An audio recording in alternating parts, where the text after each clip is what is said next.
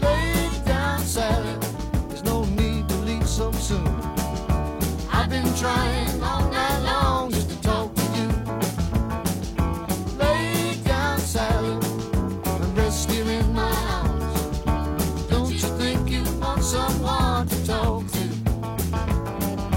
Lay down, Sally. There's no need to leave so soon. I've been trying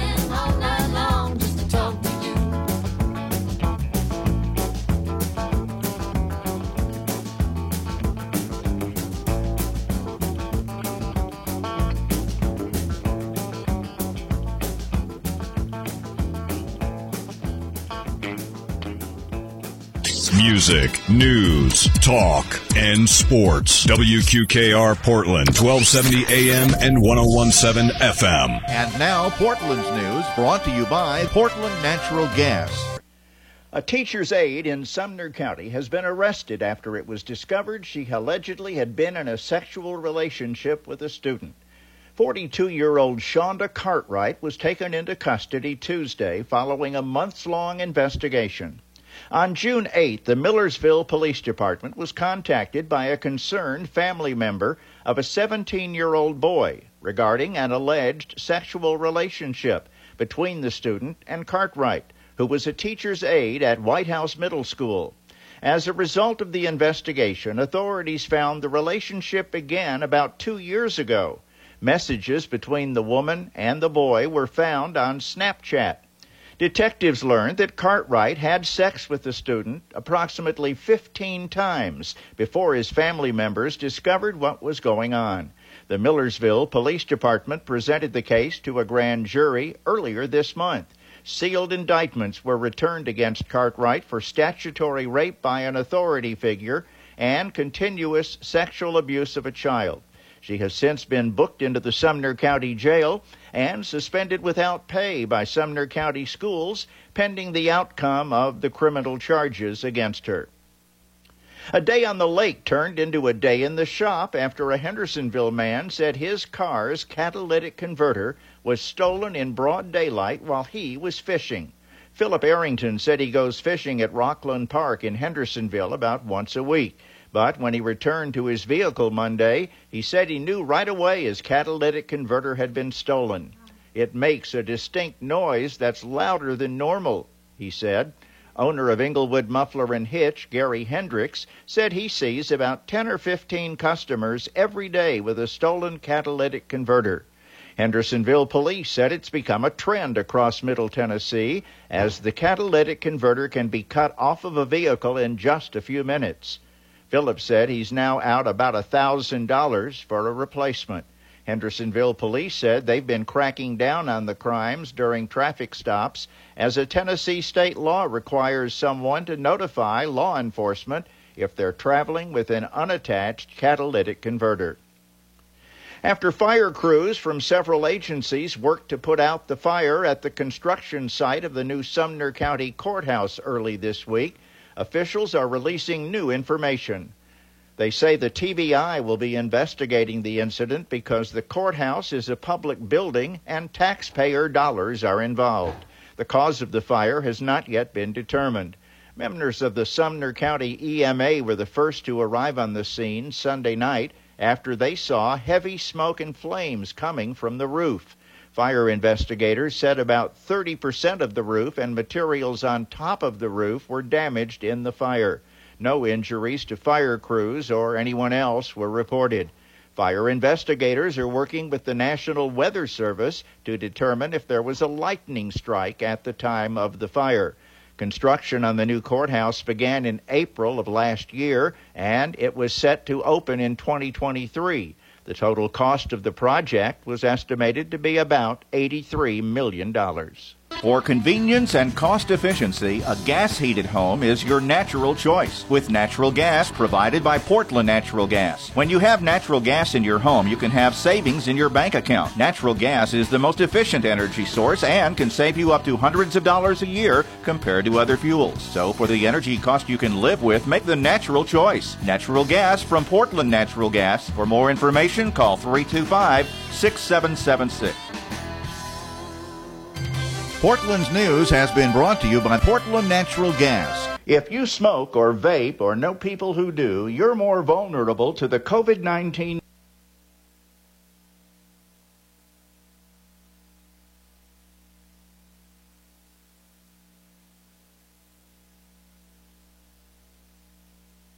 While the hosts and guests on this program are encouraged to express their views, they do not necessarily reflect those of the ownership or management of WQKR.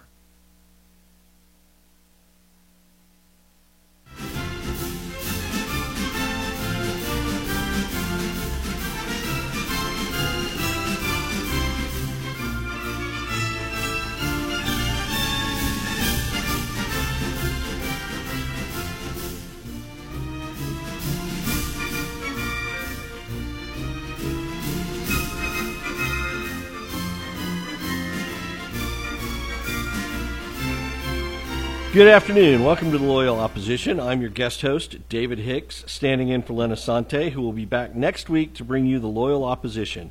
You're listening to WQKR Portland. It's 75 degrees outside and lightly raining at the Portland Municipal Airport. Today, we're going to cover a couple of stories because one of our goals at the Loyal Opposition is to prevent misinformation and eliminate knee jerk reactions to stories that are taken out of context. The first story is about Walgreens employees can refuse to sell customers contraceptives, such as condoms, if doing so conflicts with their religious beliefs.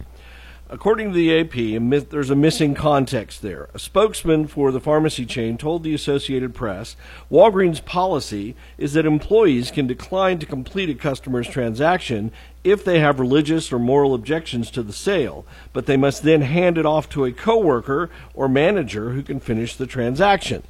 The facts.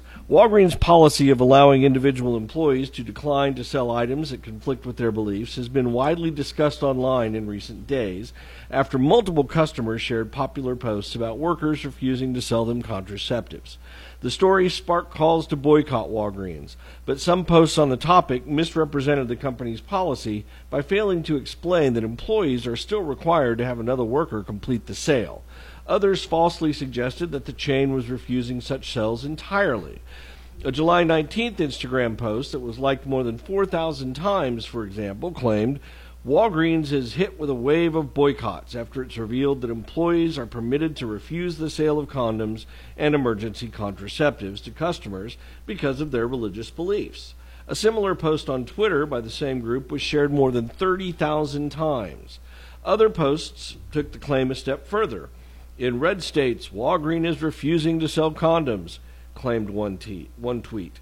Walgreens said they can and will refuse to sell condoms and birth control, said another. Scott Goldberg, Director of Global Corporate Communications at Walgreens Boots Alliance, the parent company, clarified the policy in a statement to the AP.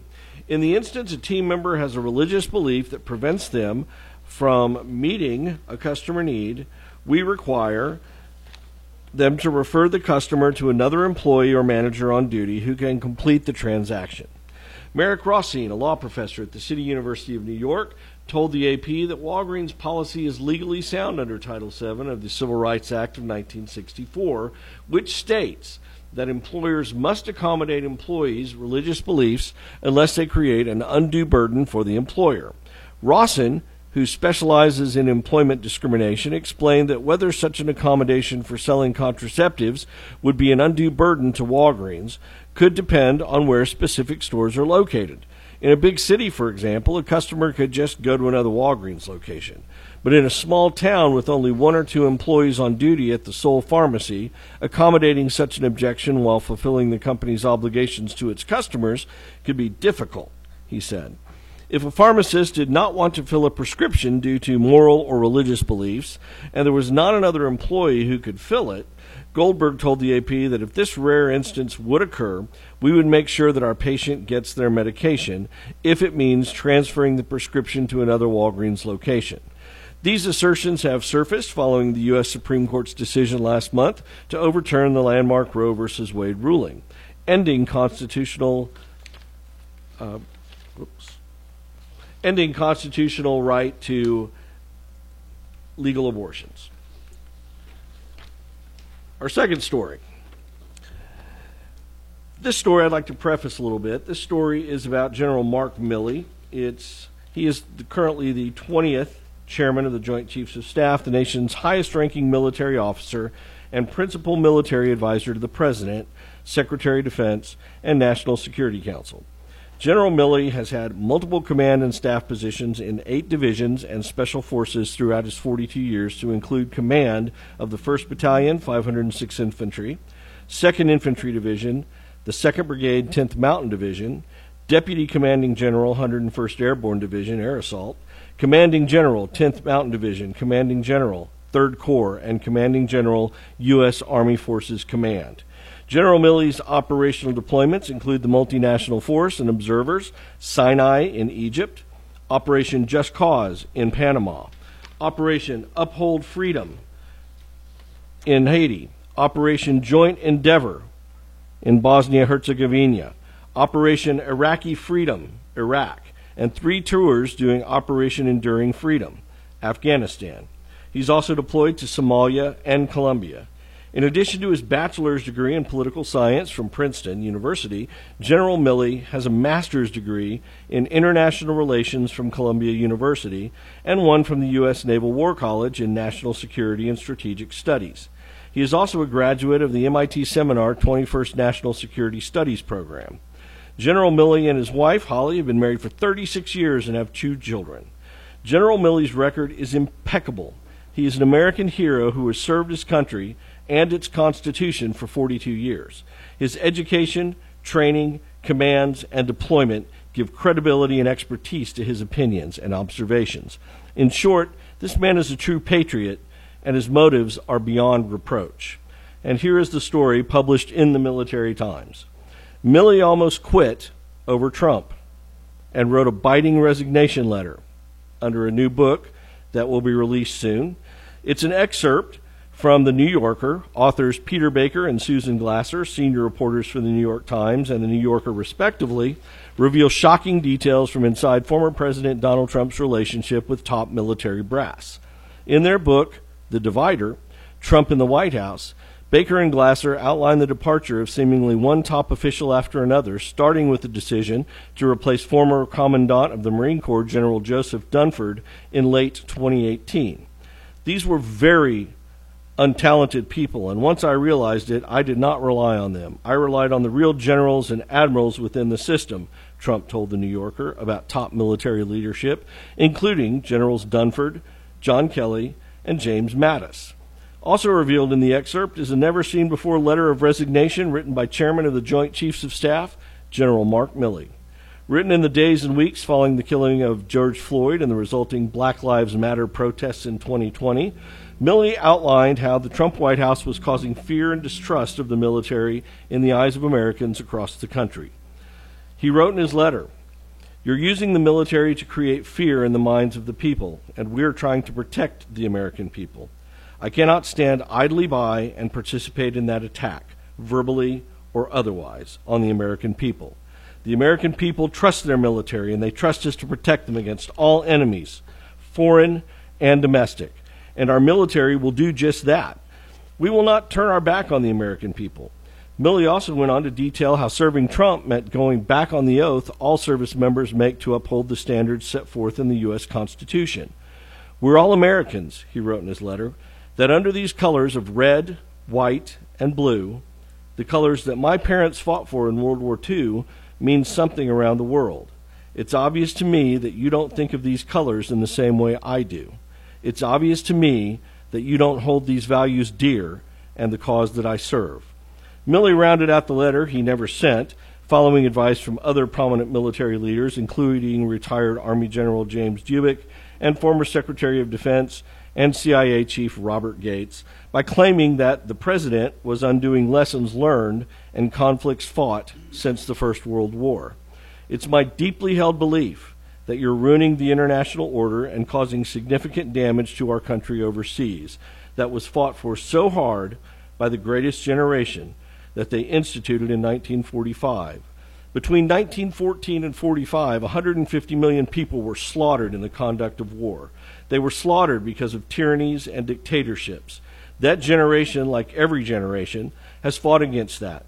has fought against fascism, has fought against Nazism, has fought against extremism. It's now obvious to me that you don't understand that world order, he wrote.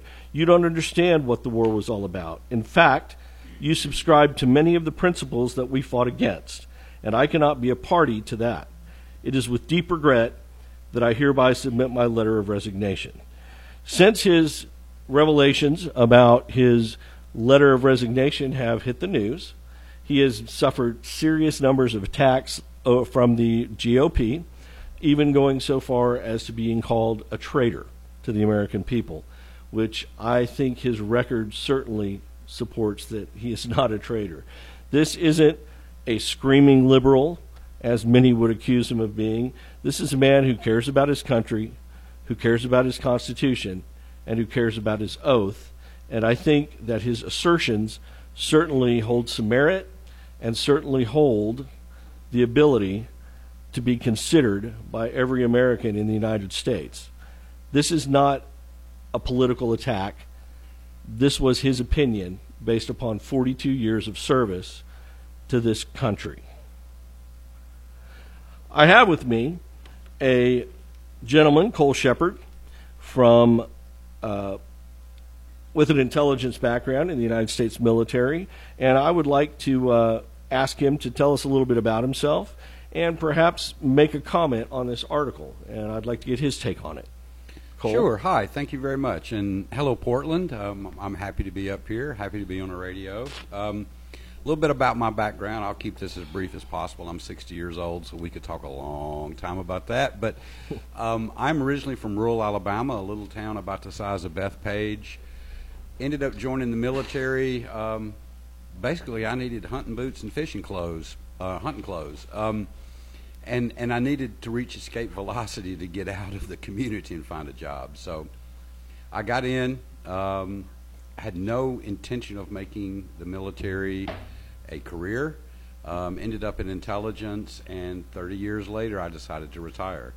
I did 20 years active duty, um, and then 10 years as a civilian in the intelligence community. And, and almost all of my military time was also in the intelligence community. Sprinkled in there were, um, you know, several combat deployments to Iraq, Afghanistan, Horn of Africa, places like that. Um, we retired, decided to end up uh, in Sumner County. Uh, we love it. Uh, we've been here. We bought our house in 2013. I actually fully retired in 2018, um, but we, we absolutely love it here. So that's kind of that's that's the short story. So, Cole, what do you think about that story and the attacks on General Milley? So I've met Milley a few times, um, and I can tell you real quick that he does not wear his politics on his sleeve, uh, nor do most military officers and NCOs. Um, you you would not know by meeting him and talking to him all night long where his politics are. Um, he, he's just that kind of man. Um, if I had to guess, I would guess that he is absolutely not a screaming liberal. if you know that that would be my guess. Although again, you know, as as a as a good officer, he does not let that come through. You know, when he has his uniform on, when he's performing his duties, he is absolutely apolitical in in my experience. Um, and and again, that's true with most officers. And I witnessed a lot of what he witnessed uh, in my time in Washington and, and in the government during the Trump administration. Um, I had a lot of friends who quit. Um, you know, you may ask, well, why didn't I quit? Um, I never was put in the situation that Milley was put in. I was fairly insulated from from overt politicization of my position uh, by the by the fact of what I did in intelligence community. So I never was specifically faced with that. But I know, you know, I have several close friends uh, that that have gone through that same thing. So um, I absolutely sympathize with Milley. Um, I see what he did, um, you know, and I, and I understand why he said what he said. Okay. We will come back in just a moment. This is WQKR, Portland, Tennessee, right after this break.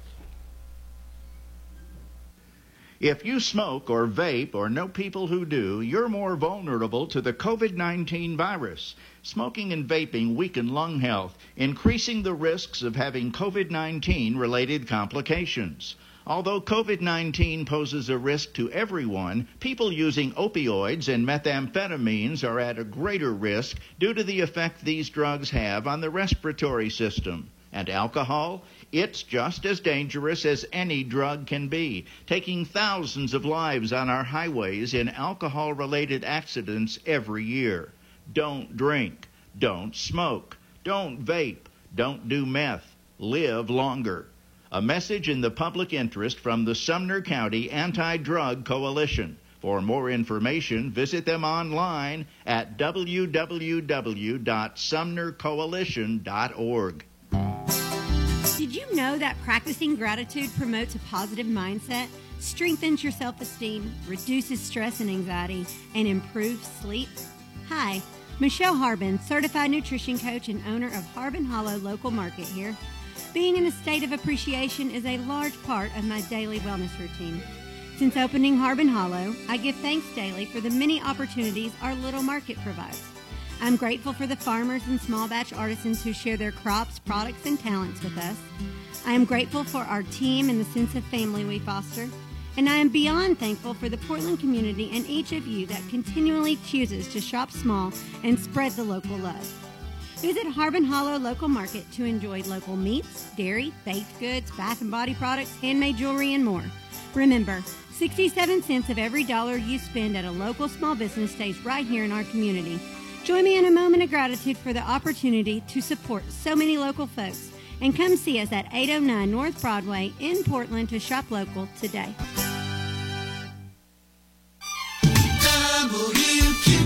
WQPR. No one told them. No one warned them about the house on Willow Lane. What is it? It's the house! It's. it's alive! Here, Looney. Have you seen this energy bill? Ah! This house is robbing us blind! If your house is an energy thief, TVA and your local power company would like to help make your home more efficient and lower your bills. To learn more, visit EnergyRight.com. We're CEMC. The Portland Sun is our local hometown newspaper where we can find out all the news about our friends, neighbors, businesses, schools, churches, and everything going on in our area. Every week, the latest issue of The Sun is full of the news we want and need, and it's only $20 a year for a subscription to get it mailed directly to your home. The Portland Sun, our hometown newspaper. For a subscription, call 615 384 6212 or go to theportlandsun.com online and click on the word subscribe.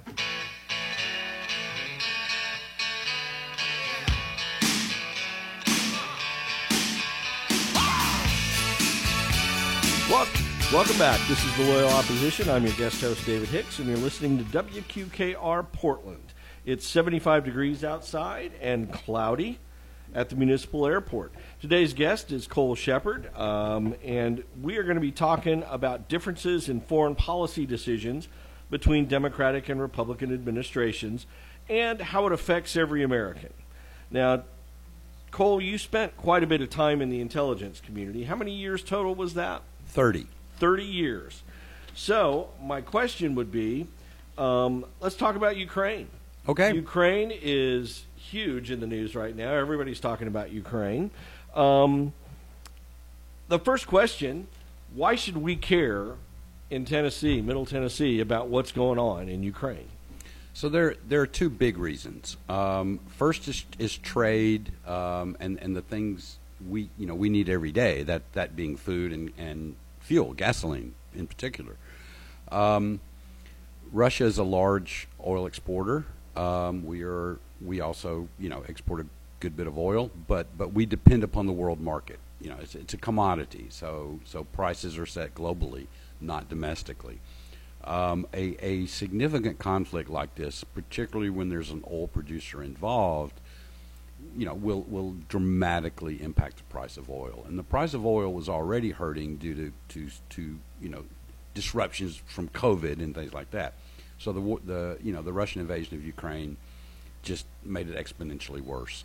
Um, and and the other issue is food. Ukraine and Russia both are are you know some of the world's top grain producers, and again, that's a it's a global market. Um, we we don't import that much grain here in the United States. As a matter of fact, we're a net, net exporter of grain.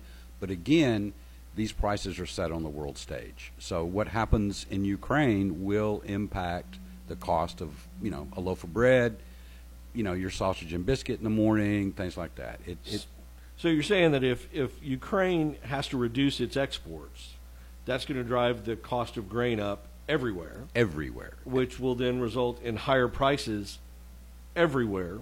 Yep.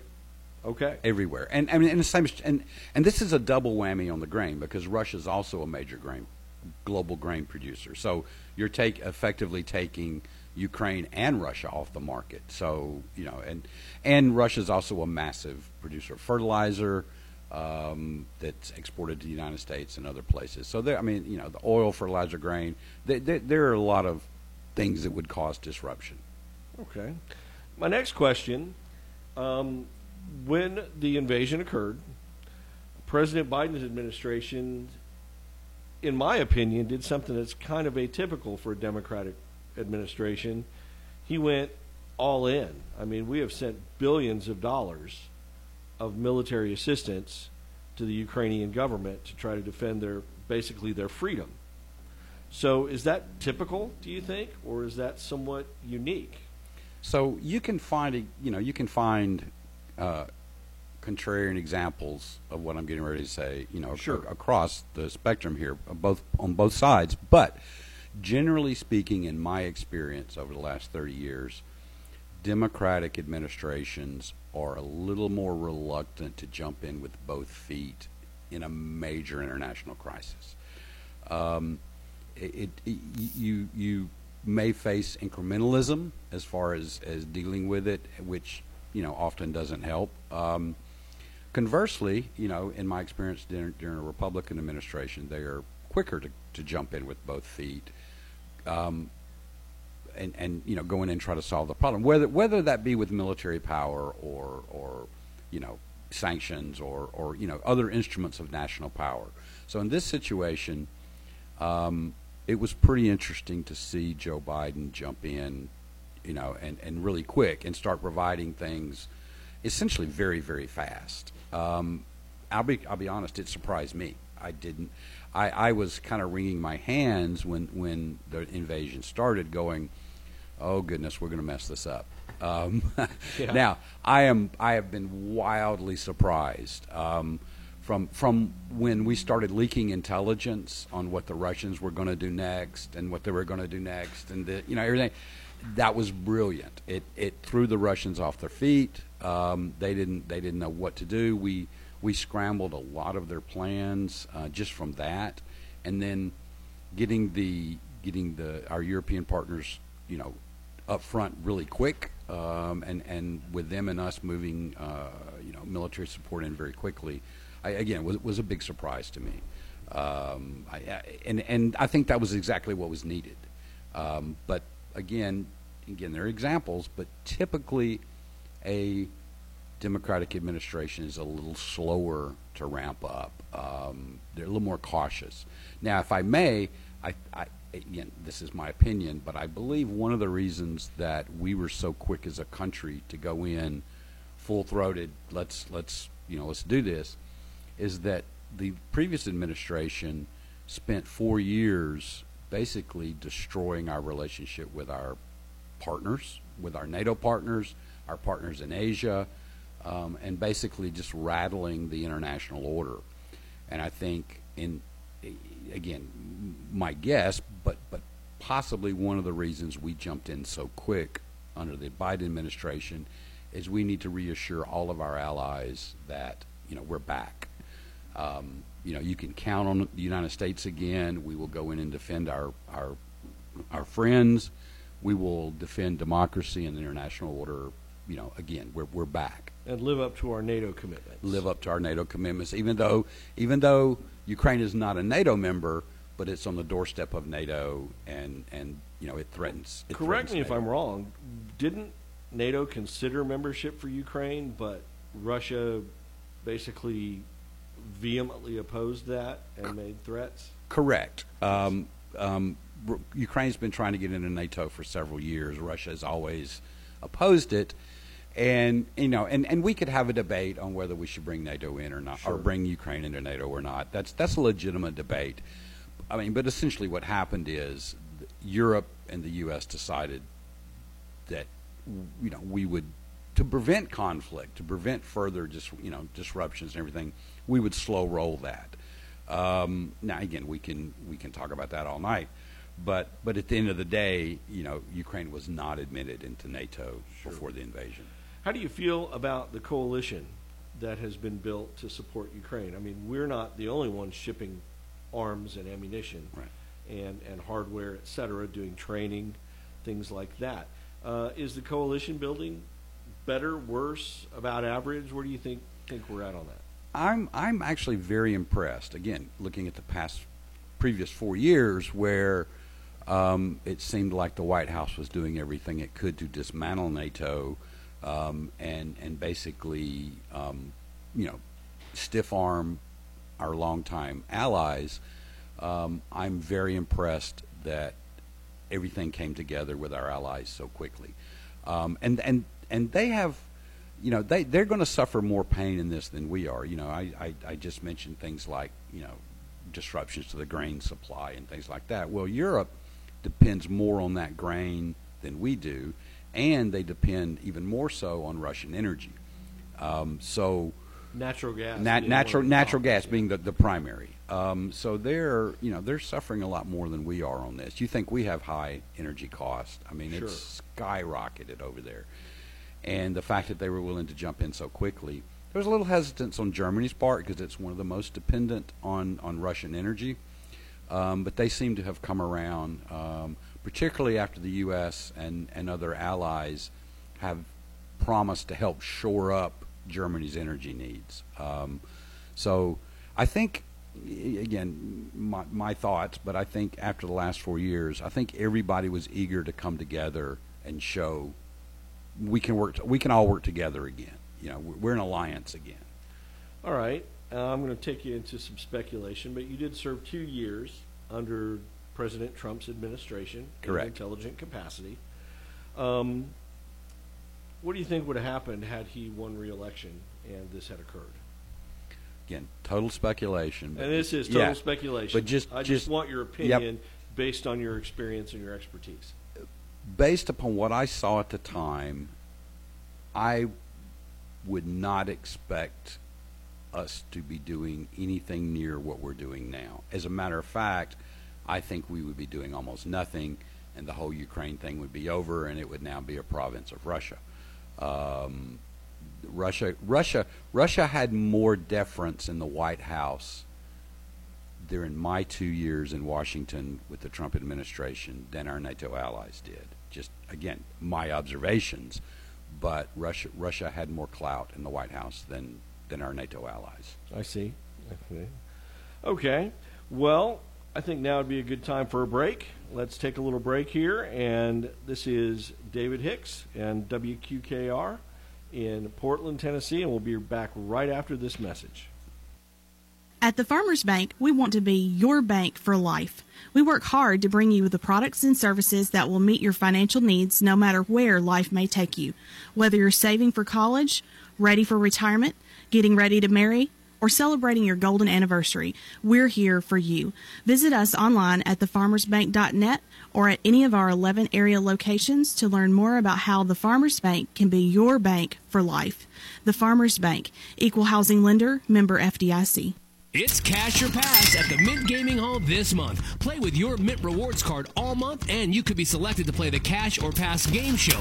Will you take the cash offer or pass on it with a chance to pick from the prize board to win up to $2,500 cash? Drawings are at 6 and 8 p.m. on Fridays at Bowling Green and Saturdays at Kentucky Downs. You can do this. TheMintGaming.com has all the details. See you for Cash or Pass at the Mint Gaming Hall. Problem gambling? Call 1 800 Gambler. WQKR. If you're looking for a job or a better job, we have good news for you.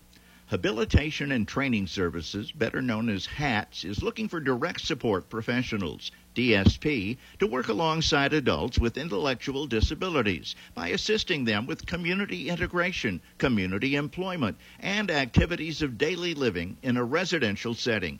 It's a specialized field, but prior experience isn't required. It's a job that's rewarding and meaningful and offers great benefits, including paid time off, health, dental, and life insurance, a retirement program, and longevity pay. And in addition to all that, every night when your day is over, you know you've helped people to have a better life. What a great feeling. What a great job. HATS offers full time, part time, and PRN positions for various shifts in Portland, Gallatin, and Springfield. For more information, call 615 575 1030. That's 615 575 1030. Or go online to hatstn.org. HATSTN.org. This is a rare opportunity to have a job you love and help other people who need your help. Make the call today. 615 575 1030. You'll be glad you did. The share it with a friend deal, even if that friend is yourself. Your McDonald's, your rules. Who says the perfect friendship doesn't exist? Get 20 piece chicken McNuggets and a basket of fries for only $8.99. Share it with a friend or many friends. Only at McDonald's. For a limited time, prices and participation may vary. Single item at regular price cannot be combined with any other offer. Ba-da-ba-ba-ba.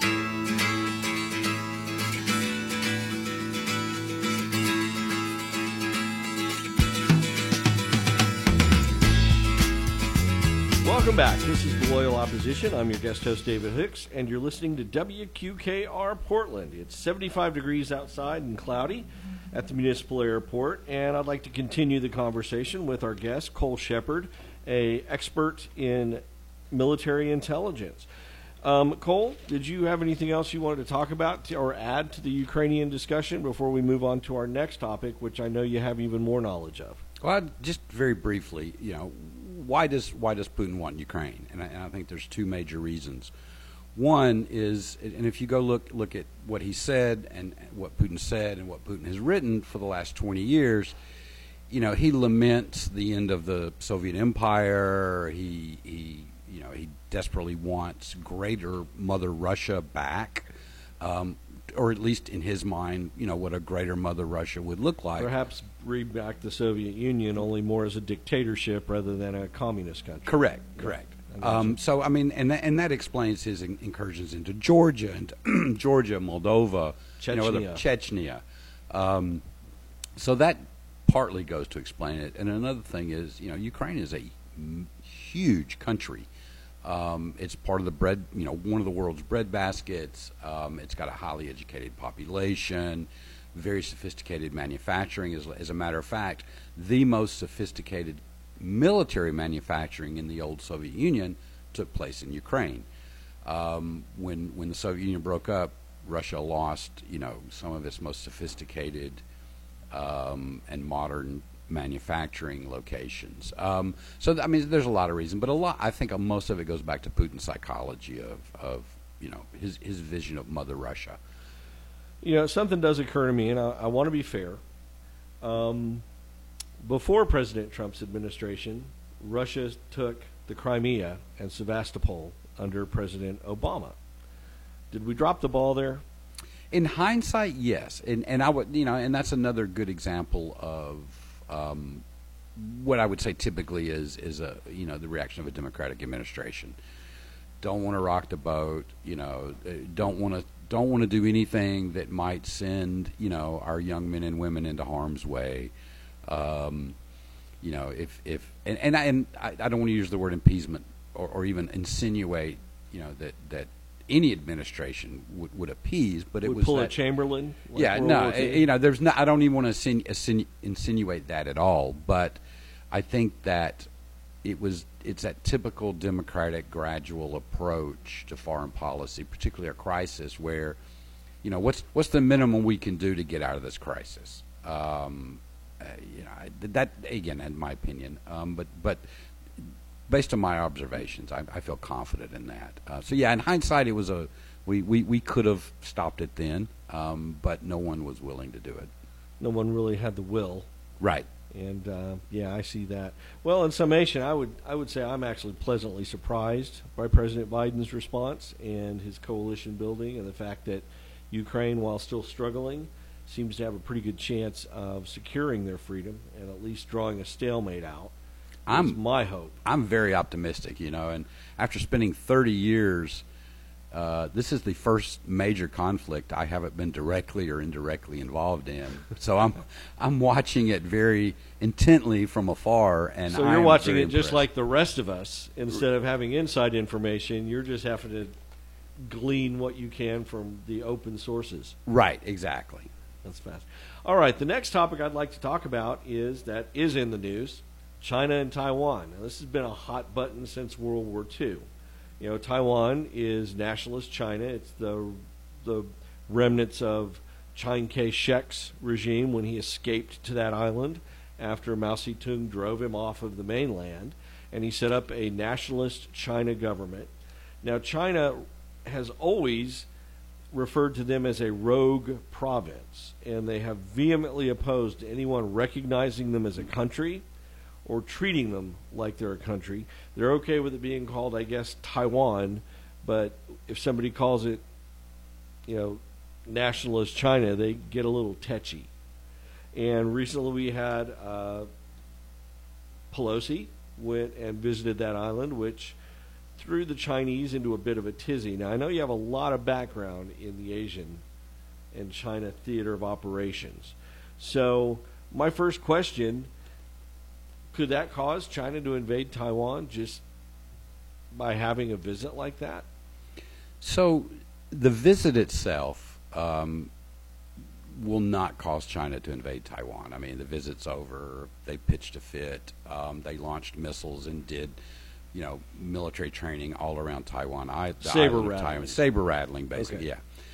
What it what it will do though is force China to at least for a period of time, and I don't know what that period of time is, whether it's a year, two years, to to overall ramp up its pressure on Taiwan. It, it's going to, you know, it's going to limit. There's a lot of economic activity across the strait. I mean, tremendous amount of inter, inter, economic activity between China and Taiwan. They- they- They're going to do what they can to hurt Taiwan on that. Um, it, you know, they've already limited certain exports to Taiwan. They've limited certain imports f- from Taiwan into China, mainly agricultural products. I expect that will continue. Um, they they will probably also become a little more aggressive with us on the high seas and in the air um, with their military ships and planes. Um, but I don't think. I, I, think the chances of direct conflict between China and Taiwan or between Ti- China and us, at, for the moment, are not. You know, we're not in the red zone at the moment. Um, you know, it's kind, it's kind of my feeling right now. Okay, I'll throw out this question. What do you think would be a trigger? And do you think that China will eventually get around to invading Taiwan and trying to reclaim that province? So let me let me start with that question first. Um, I, I think that China has backed itself into a corner. Um, China has spent the last 30, 40 years, well, ever since Deng Xiaoping and, and you know China opened up, China spent from that point till now trying to rebuild its national strength, its national pride. You can ask any Chinese person, all 1.3 billion of them, you know, and, and, and they can all tell you about you know the, the 150 years of humiliation when you know when primarily Western countries carved up parts of China and you know the Opium War and all that. I mean, every Chinese person knows this by heart. Um, so there's a great desire among the Chinese to you know rebuild their country to their perceived former greatness. Um, what, what's happened is they've backed themselves into a corner with Taiwan, um, starting with you know well starting with Mao, but reinforced beginning with Deng Xiaoping forward, and certainly with the current leader Xi Jinping they've made regaining China's place on the world contingent upon getting Taiwan. You know, China China tells itself it will be an incomplete country you know, it will never achieve its former greatness without Taiwan. So they're backing themselves into a corner on that. Um, now, do, does China have a legitimate claim on Taiwan? I don't believe they do. Um, the, the the you know, if you look back 4,000 years or so of Chinese history, the Chinese emperor has always considered China the center of, of the world. Um, as a matter of fact, China in the world, the name for China in Chinese means Middle Kingdom, um, and they sincerely believe, you know, they believe that. Um, so, so again, that that helps back them into a corner. Um, but I can tell you, I lived in Taiwan for six years. The people in Taiwan, although most of, most of the vast majority of them are of Chinese heritage, they're about as Chinese as I am British. Um, they are. They've been. You know, most of those families have been on that island for hundreds of years, and they've essentially been self-governed for hundreds of years. So they, you know, they do not consider themselves Chinese. Okay, let's go into some speculation. What happens if a conflict breaks out over Taiwan? That's how would that affect the world? How would it affect us here in so Tennessee? The first thing that the first big impact, or, or, or the first thing that would cause the big ripples and waves to crash upon our so- shores here in Portland is, you know, we all know everything's made in China. Um, now we're all trying to change that to the best we can, but basically everything's made in China. You would basically see Walmart be empty because um, shipping, wh- whether we imposed a blockade or, or sanctions or not, shipping would not come in, in and out of that area for insurance reasons. So Walmart would have been, you know, I mean, put it in simplest terms, you know, Walmart would be, you know, an, an, an empty, echoing cavern of a building. Um, if if if a major war broke out with China and another country, uh, the second, well, the second, that would also probably affect all the stuff coming out of Korea. Absolutely, absolutely. Vietnam now has become a big exporter. Yeah, and so that whole Asian market would be pretty much shut down. Uh, pretty much. I mean, some of some of them could you know export down around the Malacca Straits and Singapore and kind of avoid China. But you're right. Uh, generally speaking, it would disrupt trade all across Asia. But isn't the Malacca Straits, uh, the South China Sea, a, a flashpoint? I mean, hasn't it is China? China also claims the entire South China Sea, and they have established military presences down there that are pretty formidable. They keep they're even building islands. They're right? building islands. Um, they are formidable in a way. They they in a conflict they probably couldn't be resupplied and all that. So you know, after about thirty days, they'd start to get hungry and thirsty. Okay. Um, but initially, yes, you know, they're kind of formidable. But but it would be disruptive. Now, the other big issue with a Chinese invasion of Taiwan is what are we going to do? We have pledged support for Taiwan. Taiwan is not a treaty ally like you know our NATO friends are, but we have pledged support for Taiwan, and they're a vibrant democracy. Um, you know, they, they also provide us with a lot of economic benefits. Um, so I think we would provide some level of support to Taiwan. You know, it, it, we won't know until that moment what level of support we're going to provide. Are we going to send our young men and women, you know, into harm's way to help defend Taiwan? Are we going to help them break a blockade? You know, what, or, or would we go the Ukraine route, trying to get weapons and stuff into Taiwan? The problem with that is Taiwan's an island. If they, if China blockades the entire island, we can't just truck stuff in like we're doing with Ukraine, whose western border is open to Europe, and we can Mm-hmm. freely cross it. So, so it's going to be it's going to be if if it were to happen, it would be extremely delicate and extremely serious. And probably pretty difficult. Very, it'd be very Are difficult. we still stationing uh, attack subs in the Taiwan Strait? Are they still going through there pretty frequently? Uh, I can't comment on our submarines. Well, because I um, know that they but- were for time. You know what they'll do to i- when when China starts showing some aggression, Right. they'll go through not submerged. They will go through right. They'll go through surfaced. Um, We, I still try to keep up with that, but I I am not aware, and and nor necessarily would I be, but I'm not aware of a submarine going through surfaced lately. Know, in the last year or two, we have sent several surface ships through, um, and we continue to do that on a routine basis. Um, but I, I am not specifically aware of a of a surface submarine going through. Okay, so let's let's let's play like. Let's come up with just a based on your years in in the service. Um, compare and contrast. How do you think the Republican administrations would respond versus the Democratic administrations respond to a Taiwanese invasion or attempted inv- invasion? Right. Um, again, you know, a lot of this depends on who the president is from whichever party, because the personality of the president is going to drive a lot of that. But generally speaking, I think what I said earlier about general characteristics of Republican or Democratic administrations would probably hold. I think that generally speaking, a Democratic administration might be a little slow to respond. They're they're they're they're going you know they're they're going to want to talk diplomacy. Um, they're going to want to put sanctions in first and things like that. Kind of a ramp up. Where I think, gen, again, generally speaking, a Republican administration would be a little more quicker to put military forces, maybe carrier task force groups and things like that. a little pro- and and a Democratic administration may do that too, but I would expect a Republican one to move them closer than than a Democrat and maybe be a little less hesitant. a little less hesitant to yeah, engage. Yeah. Now, Okay. and I, and I'm not necessarily making a value judgment on either one Sure. of those it, because I mean, we're in, we're in total speculation Right, land here. right. Okay. There's really, I mean, you can kind of maybe draw some inferences based on the years of of history, Right. Because you know, history does paint a picture.